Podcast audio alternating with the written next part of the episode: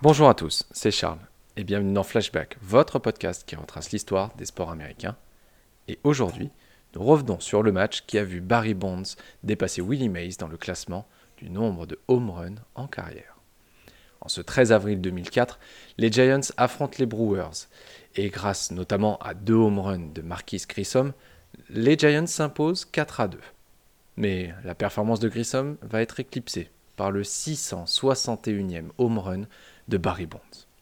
Avec celui-ci, il dépasse Willie Mays au classement des home runs en carrière, le plaçant juste derrière, à ce moment-là, de Hank Aaron et de Babe Ruth. Bonds n'a pas vraiment célébré son 661e home run, lâchant calmement sa batte en faisant le tour des bases, alors que la foule du stade des Giants était à guichet fermé, se levait et rugissait. Après avoir touché le marbre, il a pointé du doigt les gradins vers sa famille.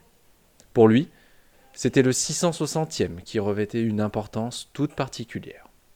À ce moment-là, il avait déclaré Le 660e était spécial.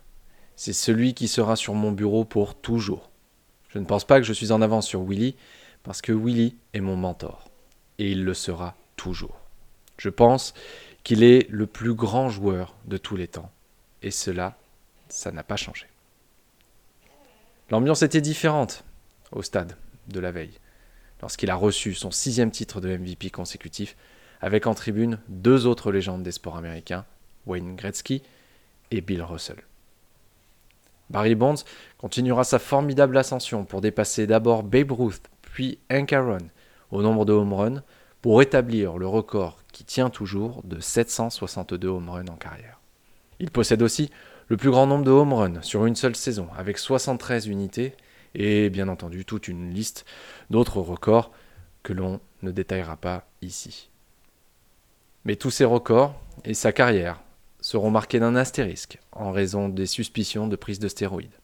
En effet, il est l'un des emblèmes de cette période très très controversée de la MLB, avec des noms comme Sammy Sosa, Alex Rodriguez, McGuire, tous ces joueurs auront vu leur performance remise en question à cause de cette suspicion de prise de stéroïdes.